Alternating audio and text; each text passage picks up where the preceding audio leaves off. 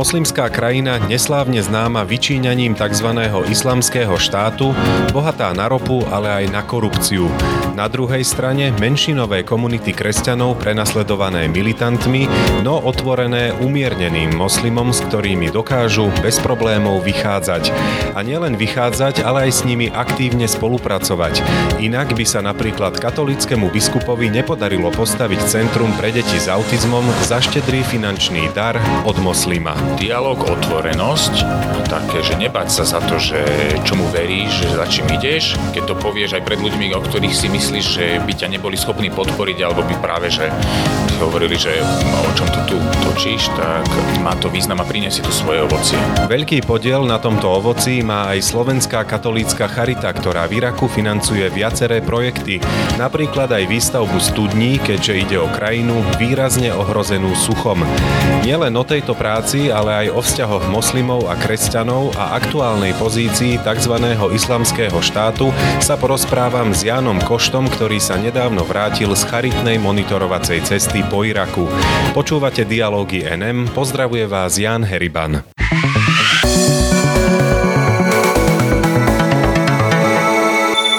Jan Košta zo Slovenskej katolíckej Charity je zapálený pre túto prácu. Priznám sa, že my sa dlho poznáme, takže budeme si aj týkať. Verím, že to nikomu nebude prekážať. Sme konec koncov rovesníci. Viem, že ty si v Iraku nebol prvýkrát, teraz nedávno, ale zároveň viem aj to, že tentokrát ste cestu museli odložiť zhruba o mesiac, alebo tak nejako. Prečo? Dostali sme také echo, že Turecko sa chystá prísť do Sýrie s nejakými ozbrojenými zložkami a že by to mohlo ovplyvniť aj sever Iraku. Dokonca letecká spoločnosť, ktorou sme leteli, tak na ten čas decembrový aj rušila lety, takže prirodzene sme si povedali, že teraz nie je na to bezpečná situácia, tak sme si povedali, že skúsime to odložiť a vyšlo to tak, že z decembra to, sa to presunulo na tento január. Situácia sa teda pomerne rýchlo upokojila. Vďaka čomu? Čo sa vlastne stalo? No vďaka tomu, že sa práve že nič nestalo zatiaľ.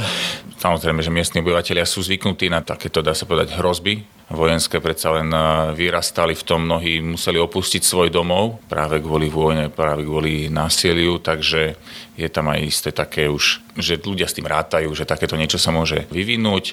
A pre nás to bolo ako jasný znak toho, že keďže sa zatiaľ nič nedieje, tak eh, môžeme vycestovať a pozrieť tých našich partnerov, ktorí nás aj volali a chceli, aby sme opäť prišli a opäť eh, tak zintenzívnili kontakt, ktorý s nimi máme.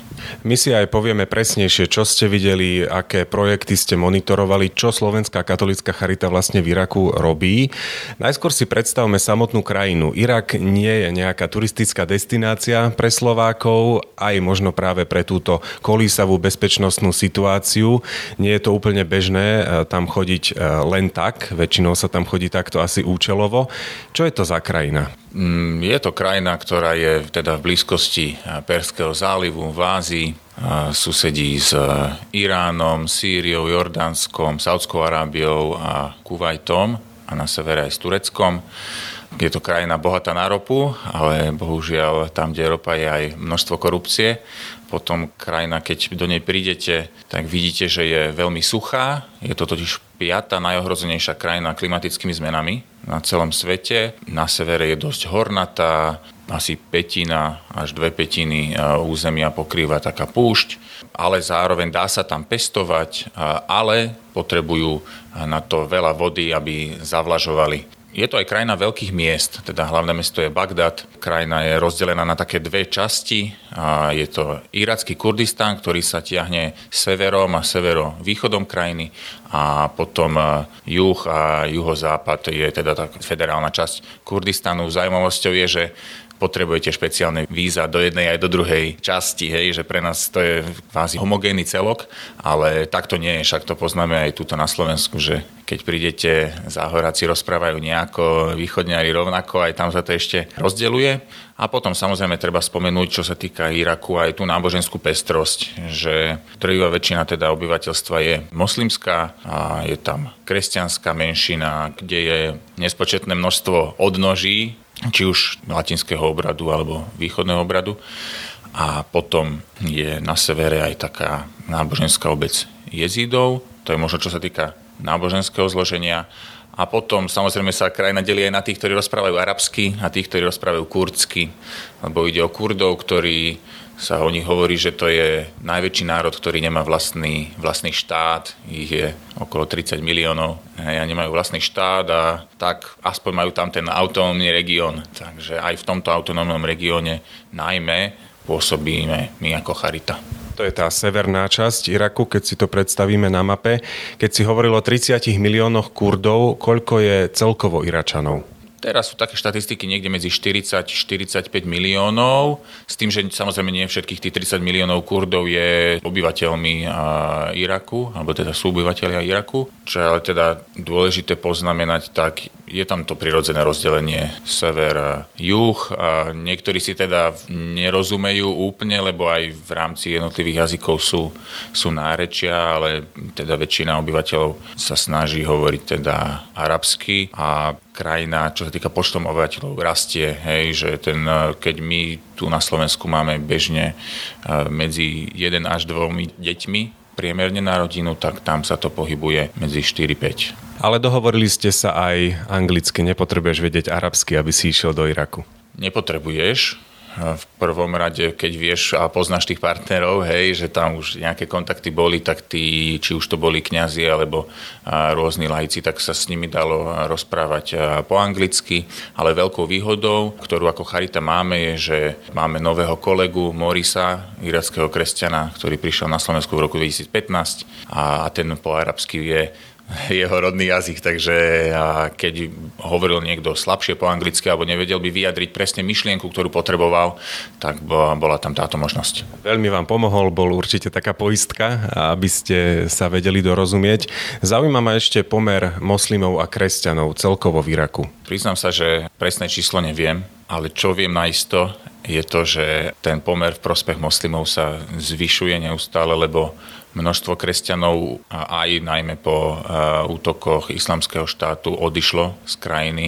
Predtým sa hovorilo, že v krajine bolo milión a pol alebo dva milióny kresťanov. Teraz sa hovorí o tom, že sa to blíži pol miliónu. Hej. Takže tam je ten úbytok dosť značný a veľká väčšina je moslimov plus jezidov, ktorých som spomínal, tak tam sa bavíme asi o 300 tisícoch čo sa týka životnej úrovne Iračanov, spomínal si ropu, ale aj korupciu.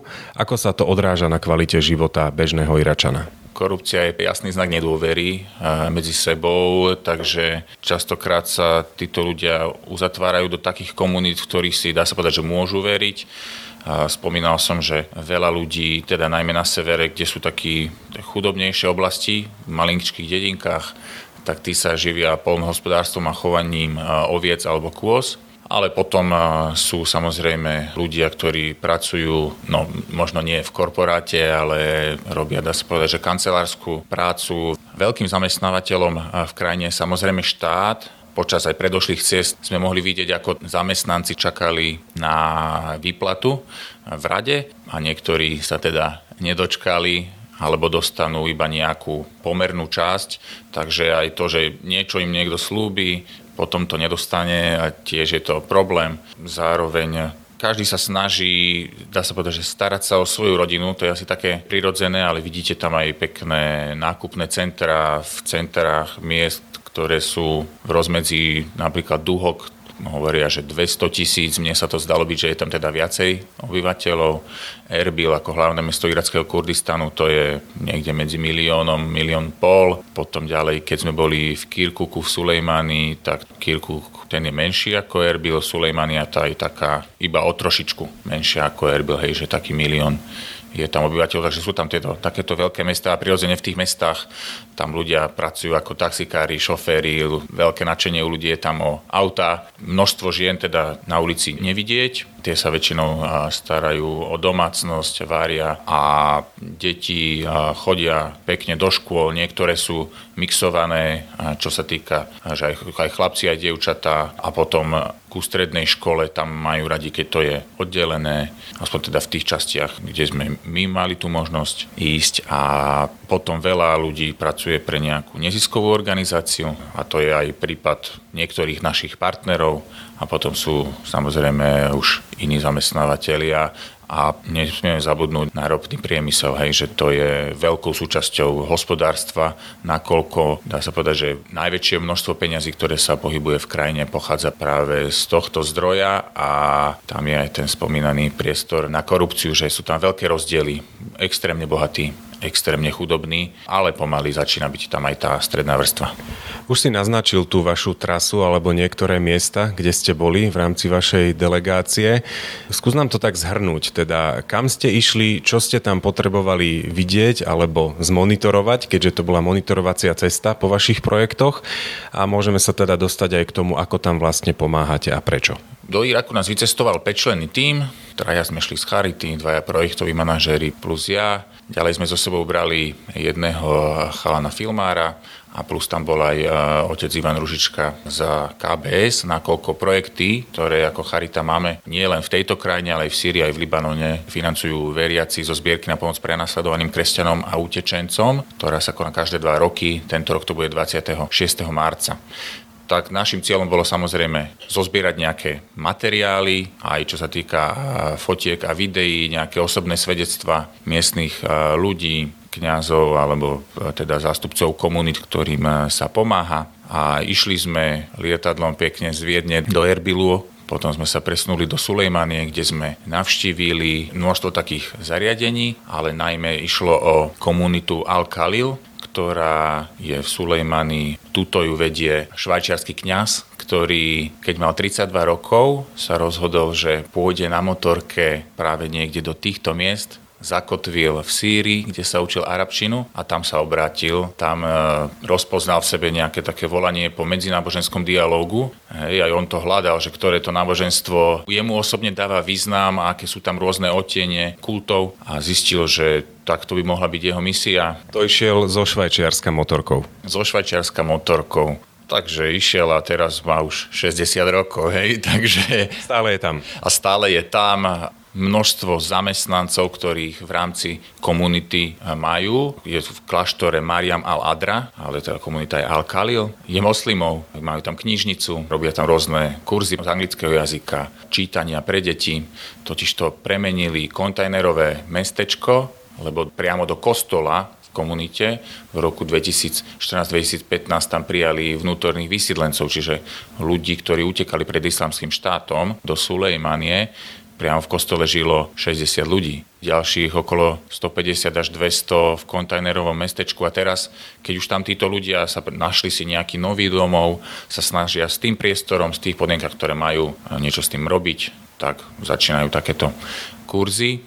Ďalej tam e, sme išli do Mercy House, kde iný kňaz, otec Ayman, vedie toto centrum. Je to také, dá sa povedať, že komunitné centrum plus. Sa jedná aj o zariadenie pre seniorov, ktorí trpia Alzheimerovou chorobou a my sme tam teda ako Charita financovali zariadenie pre deti e, s autizmom, nakoľko tieto ochorenia hovoria, že sú si veľmi blízke a chcú teda po novom, nakoľko sme išli aj zisťovať nové potreby, chcú tam zriadiť e, ambulanciu pre fyzioterapeutov, také stredisko pre nich, aby teda o týchto ľudí, o ktorých sa starajú, im aj takúto nejakú službu mohli ponúknuť. Tieto služby poskytujú bez ohľadu na vierovýznanie, áno? Samozrejme, to vidíte na tých, aj na tých ľuďoch, keď sme tam prišli. Je to taká 5-poschodová budova, sú tam výťahy, ľudia aj, aj v šatkách, starší. Každý má svoju izbu, aj keď sú teda dvojmiestné. A vidíte, na spodku je kaplnka, aby teda každý vedel, že kam prichádza, ale potom idete ďalej a všetko je to takom, dá sa povedať, že neutrálnom štýle, aby bolo rešpektované náboženstvo každého jedného. Keď sme boli potom neskôr, sme sa presunuli do Kirku, Luku, tak tam bolo opäť tiež krásnym akože svedectvom dialógu miestneho biskupa otca Jusufa Tomasa Mirkisa, že nás zobral na takú prehliadku policie a tam ste videli, že teda pozvali ho tam ako zástupcu možno kresťanov, ale aj, aj to, keď vás niekde pozvú, aby ste iba ako odovzdali gratulačnú kyticu, aj to je súčasť dialogu. Hej, ja on to sám takto povedal, že mohli ma aj nezavolať, ale vážia si či už jeho ako osobu, ale aj to, čo mu verí, že ho, že ho pozvali. Hej. Ale samozrejme závisí aj veľa aj od osobného prístupu človeka. Otec biskup dokonca vytvoril v rámci Kirkuku novú takú meskú časť, kde už na takej holej planine už teraz tam býva 340 rodín, ktoré predtým museli odísť zo svojho domu kvôli islamskému štátu a hm, vybudoval tam školu, Charita tam poskytovala teda financovanie na zariadenie lavice, teraz chystajú sa dozariadovať knižnicu a aj tu, aj v Sulejmani majú knižnicu, kde ľudia sa môžu dozvedieť viacej o každom náboženstve, ktoré je v krajine. Hej, že nehovoria sa, že toto je proste, my budeme tuto tlačiť to svoje, ale že cesta porozumenia je cesta dialogu. A to vidieť aj v tom, ako zariadujú knižnice, akých žiakov do škôl berú, Napríklad neskôr, keď sme išli do Erbilu za ďalšími zástupcami kresťanskej komunity, tam založili katolickú univerzitu, ešte v roku 2015 krásne priestory. Myslím si, že vidno, že získali aj taký model univerzity, aj financovanie z USA, ale hovorili o tom, že koľko študentov je moslimov a je to, dá sa povedať, že polovica a viac. Hej, plus berú jezidov a berú aj kresťanov. Hej, že ten dialog je tam krásne prítomný. Keď sa vrátim ešte do Kirkúku, tak i hneď potom, ako museli mladí ľudia, študenti utekať z Mosulu, miestny otec biskup Mirkis povedal si, že poďte sem, že vybavíme vám to, aby ste mohli študovať tuto v Kirkúku. Tak študenti prišli, no a ukazoval nám také fotky, ako to jeho, dá sa povedať, že mikrodielo rástlo. Najprv tam bolo 200, 400, 750 študentov, na ktorých sa aj nákladoch na toto ich štúdium alebo ich ubytovanie podielala teda aj Slovenská katolická charita, ale mali jedno pravidlo, aby moslim, kresťan a jezida bývali spolu v jednom, dá sa povedať, že dome, hej, aby si na seba zvykli, aby sa učili spolu rozprávať a že je automatické, že spolu na tomto mieste musia žiť a dokážu fungovať. Vy ste o tejto ceste denne informovali na Facebooku a ja keď som si to tak sledoval aj s veľmi peknými fotkami, tak zaujal ma práve príbeh, oprav ma, ak sa mýlim, ale myslím, že sa spájal práve s biskupom Mirkisom, ktorý hovoril o tom, že ako získal v podstate peniaze e, pre tento projekt a nechal tak povediať na vás posúdiť, že či je to zázrak, tak nechajme aj našich poslucháčov posúdiť že či to bol zázrak a povedz nám, o čo vlastne išlo. Otec biskup vedel, že chce postaviť Mercy House, to bolo ešte nie, to už to veď Sekanian a vedel, že dobre, tak môže ho to stáť asi takých 200 tisíc dolárov, keďže tam toto je, dá sa povedať, že referenčná mena od jedného priateľa, nakoľko otec biskup študoval vo Francúzsku, mal teda prisľúbených 150 hm, tisíc tak hovorí si, že no tak asi nebude za ním chodiť, že počuje, že nemáš ešte 50 tisíc ďalších. No ale tak keďže ako hovorí, že všetko treba stávať na také jednoduchosti a že to príde, lebo hovorí, že peniaze, čo sú peniaze? Peniaze prinášajú skoro nič, ale vízia prináša peniaze tak rozprával na jednom stretnutí s rôznymi e, ľuďmi e, o tejto svojej vízi centra a potom v stretnutí prišiel za ním jeden moslim, ktorý bol na tomto stretnutí a povedal mu, že tak, otec biskup, že sľubujem vám, že tu máte 500 tisíc a budujte a stavajte v mene Ježiša Krista. 500? 500 tisíc dolárov. Potom nám hovoril ešte ďalší príbeh o tom, ako ďalší priateľ z Francúzska povedal mu ďalšiu svoju víziu o tom, je to štvrtý Sekanian. A hovorí, že dobre, tak e, a tento človek bol ochotný predať svoj vlastný dom. Samozrejme, ja, určite sa muselo jednať o nie až tak e, by som povedal, že chudobného človeka, nakoľko e, tohto predajú domu mu to vynieslo 600 tisíc a ešte začal s tým obchodovať a otcovi biskupovi tým pádom z toho vynieslo 3 milióny. Hej, lebo tak, že tak postaviť štvrť alebo domy, to už e, chce nejaké finančné zdroje na to, aby tam teda sa tá kresťanská komunita usídlila. Ale čo to hovorí o tom, aspoň mne čo to hovorilo, je, že dialog, otvorenosť také, že nebať sa za to, že čomu veríš, že za čím ideš, keď to povieš aj pred ľuďmi, o ktorých si myslíš, že by ťa neboli schopní podporiť, alebo by práve, že hovorili, že o čom to tu točíš, tak má to význam a priniesie to svoje ovocie.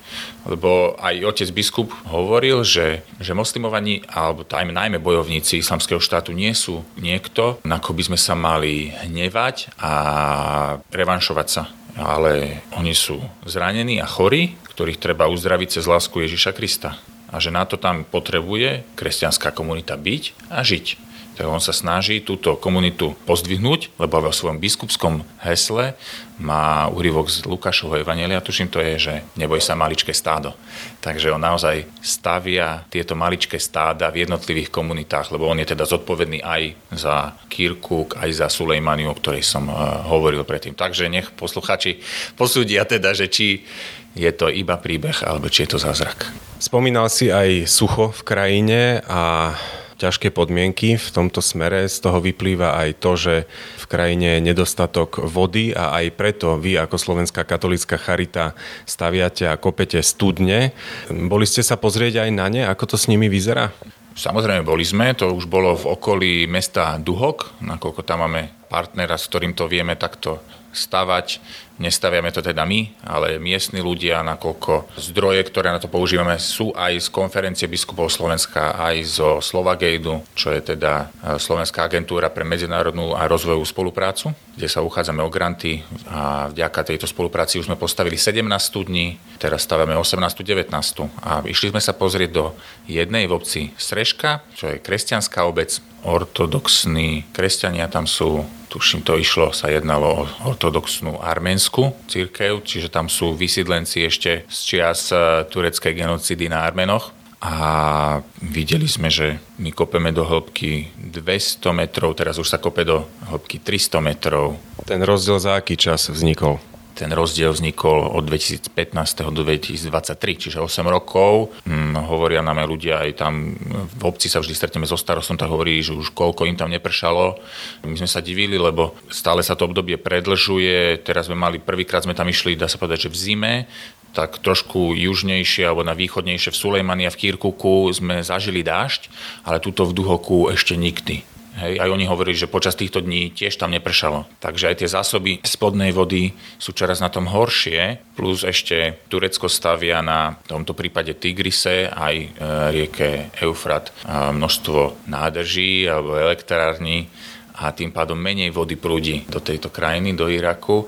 Aj toto znamená, že fúha, že toto naozaj z Iraku robí krajinu, ktorá je veľmi ťažko obyvateľná a ťažko sa tam žije, lebo kde tá voda nie je, tak tam ten život je veľmi ťažký. Predstavte si, že ste chudobný človek a nemáte pitnú vodu doma, ako na to? Tak jedna vec je, že už tých organizácií, ktoré tam stávajú studne, je málo, tak ale my ako krajina, ako Slovensko, kde Bohu vďaka tú vodu máme. Myslím si, že práve toto je pre nás tá cesta. Hej, samozrejme, žiadosti o to máme 100, medzi 100, 150 obcí, hej, rôznej veľkosti, nás žiada o to, aby sme postavili studňu práve v ich, v ich obci. A... Čo samozrejme nemôžete všetko pokryť. To sa nedá. Tu musia teda prísť aj iní hráči. Samozrejme, my sa snažíme uchádzať sa aj o iné zdroje v tomto, ale uvedomujeme si, že na to, aby každý jeden človek v tejto krajine, ktorá je akože aj v tomto priestore Níniuskej planiny, kde jednoducho aj historicky množstvo náboženstiev tam má nejaké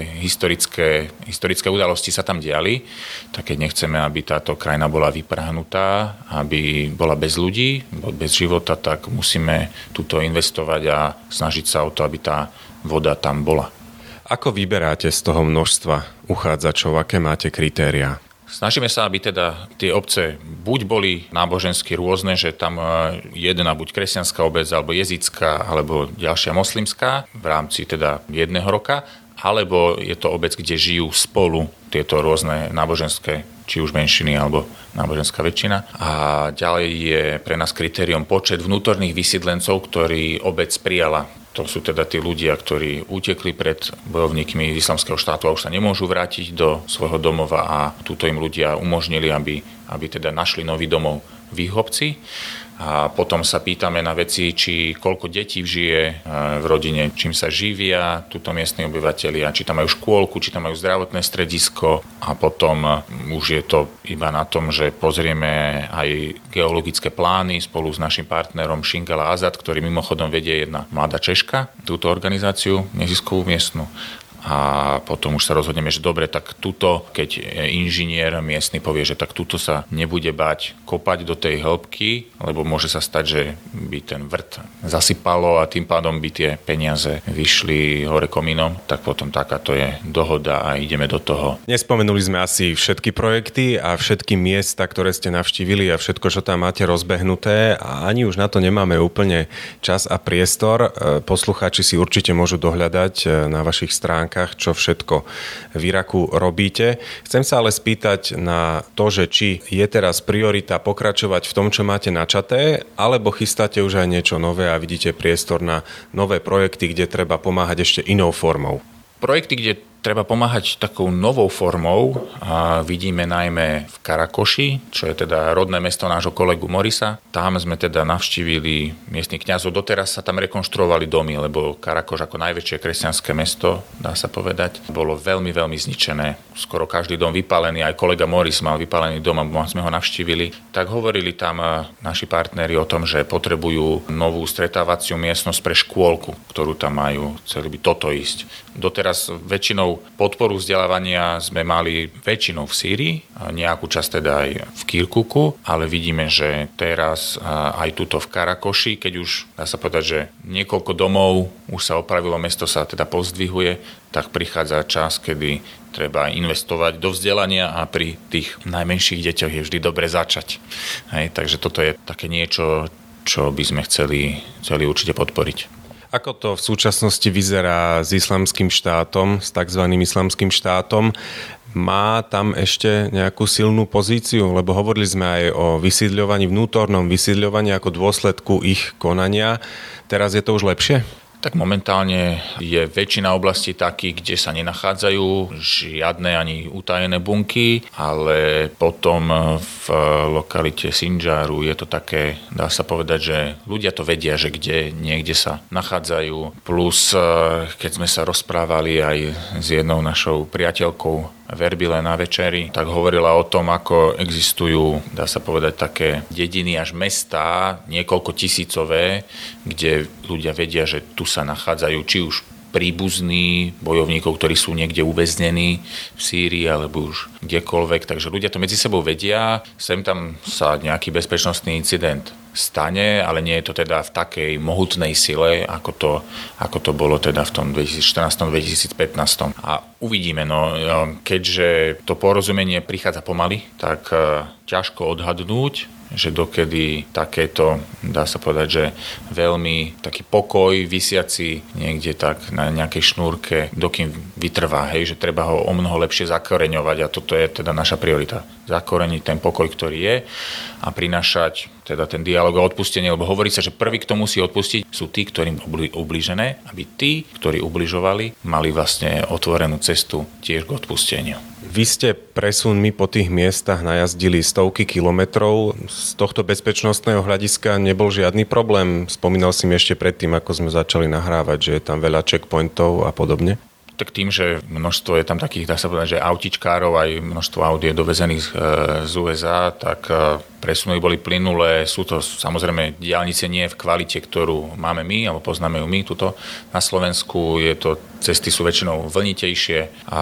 ale tak medzi týmito mestami vždy sme boli také, že dve, tri hodinky v aute a na tých hraniciach medzi irackým Kurdistanom a Irakom vždy sme mali taký prirodzený rešpekt že čo sa bude diať, ale väčšinou nás pozvali ako na tú na hraničný priechod na stanicu policajtov, pýtali sa, čo sme, kto sme, a my, že sme z Charity, oni, že a viete čo, že to je to, buď ja, alebo môj sused tiež má pokazený dom, že neprišli by ste, mm. Hej, takže majú takéto tu, s týmto sa bežne stretávame, ale potom už uh, oni sú takí, že vždy ponúknú čaj, to je taký prejav ich privítania, že nie kávičku, ale čaj čierny s dvojcentimetrovou vrstvou cukru, takže premiešať len raz, aby ste nedostali sladký šok. Takže tá ľudskosť nevymizla, hej, že je to tam, ale prirodzene máte rešpekt, plánujete cestu, vždy sa dohodnete, viete čo a ako, plus nahlásia, že áno, pôjdeme my ako zástupcovia Charity plus KB s týmto checkpointom, takže o nás vedia prirodzene. Takže tam tá bezpečnosť všetko robíme preto, aby to bolo tak bezpečné. Z toho, čo si povedal, mi tak aj vyplýva, že keď o vás vedia, že tam pomáhate a že robíte dobre miestnym obyvateľom, tak vám to možno tak aj trošku uľahčí ten prechod, nie?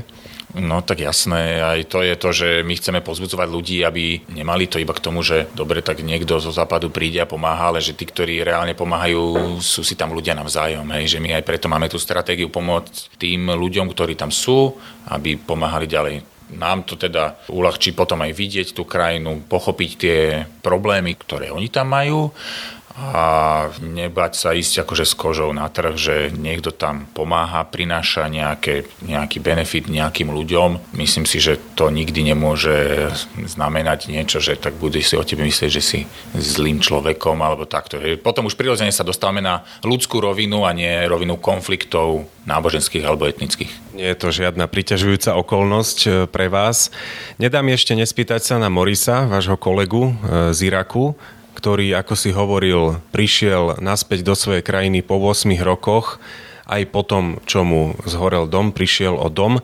Ako to on celé prežíval? Čo si na ňom ty si všímal? On je veľmi hlboký človek, hej, že bolo vidno, že ako veľmi vnútorne to prežíva, že nad tým premýšľa, že čo sa udialo, ukazoval nám pre tým fotky, ako to tam vyzeralo, že, že takto to bolo. Teraz v tom dome býva jeho strýko, ktorý ho teda prvé poschodie zrekonštruoval, druhé je ešte, tam vidíte tie flaky čierne po ohni, plus vždy je pochôdzna strecha na, na týchto domoch tak sme vystúpili na tú strechu postupne a tak sa rozhliadal a videl to, že ten Karakoš alebo Bagdída, lebo každé mesto tam má rôzne názvy v iných jazykoch a vidí, že sa posúva, že to nespí.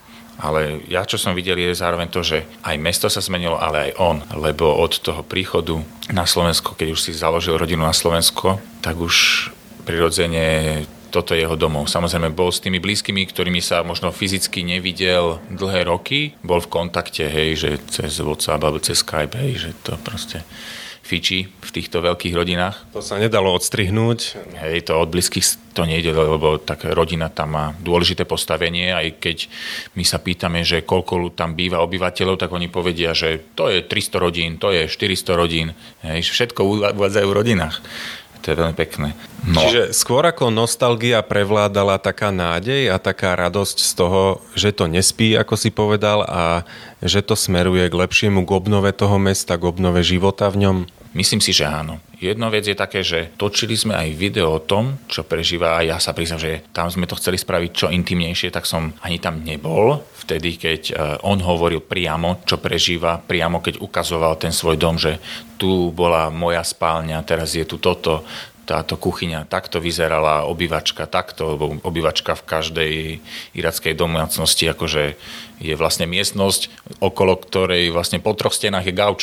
Hej. Letisko, hej. Že úplne letisko, hej, že proste taká uvítacia miestnosť, kde je rodina jednoducho večer je tam spolu. A videl som, že tá túžba potom, aby aj on mohol sa pridať k tomu, že hoci je už inde, tak pomôcť tým ľuďom, ktorí teda sa tam vrátili a, a žijú tam, že je v ňom hlboko zakorenená ako on sám povedal, že aj keď to videl, že, že on už eh, bojovníkom islamského štátu odpustil. Že je to iné, ako keby že mu zomrie nejaký rodinný príslušník, že to sa mu našťastie akože tej, teda v rámci tej úplne najbližšej rodiny že nestalo, že to by bolo iné, to by bolo o mnoho náročnejšie, ale že keď to videl, tak myslím si, že tá vnútorná nádej, že tí ľudia dokážu to spracovať a pracovať na tom, aby, aby takéto veci sa už nediali, že tam, tam je v rámci tej jeho integrácie na Slovensku teda založil si aj rodinu, našiel si tu manželku?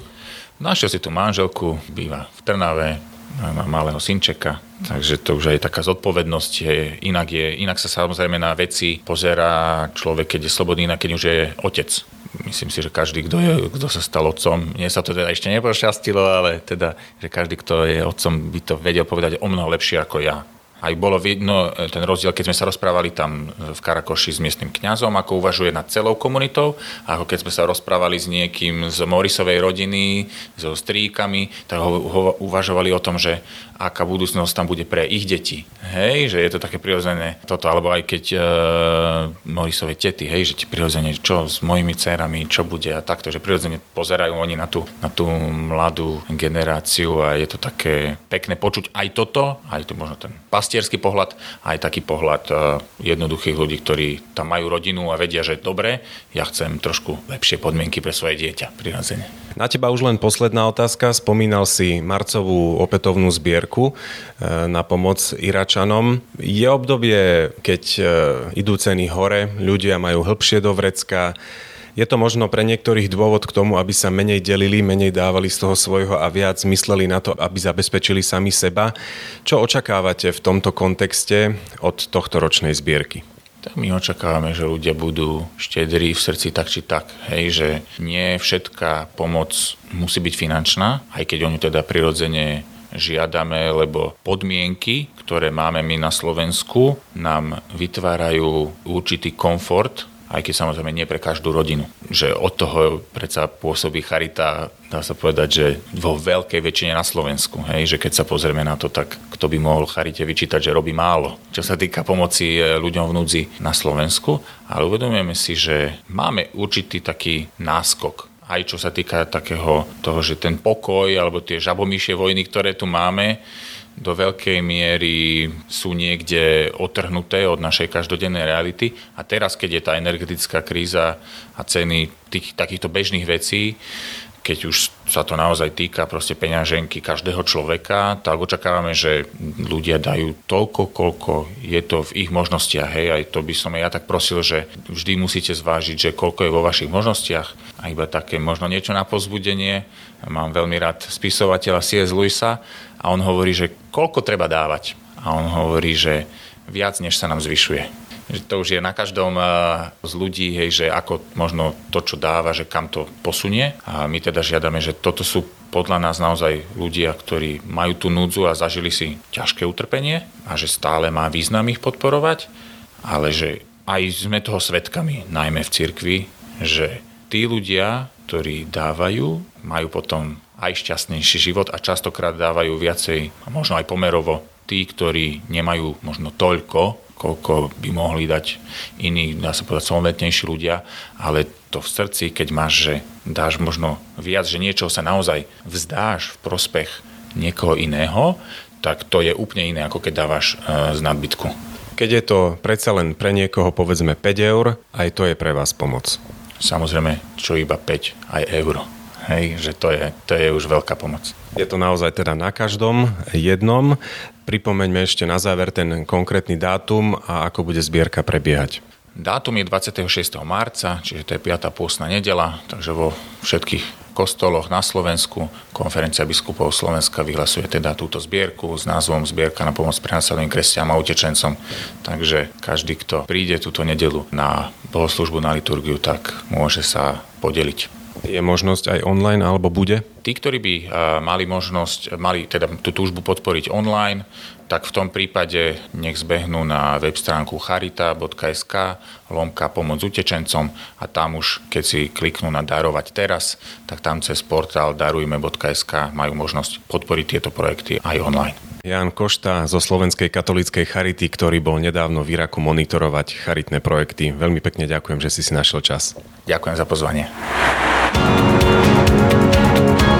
Dialógy NM sú na konci, o týždeň sa s novým vydaním prihlási Veronika Rendeková. Ak ste zmeškali niektorý z predošlých dielov, všetky ich nájdete na našom webe nm.sk alebo na Soundcloud a Spotify pod profilom Podcasty NM. Z textových rubrík si nenechajte uísť napríklad rozhovor so psychológom Matejom Štepitom o syndróme ADHD u detí. Prežite príjemný týždeň aj v spoločnosti nášho portálu.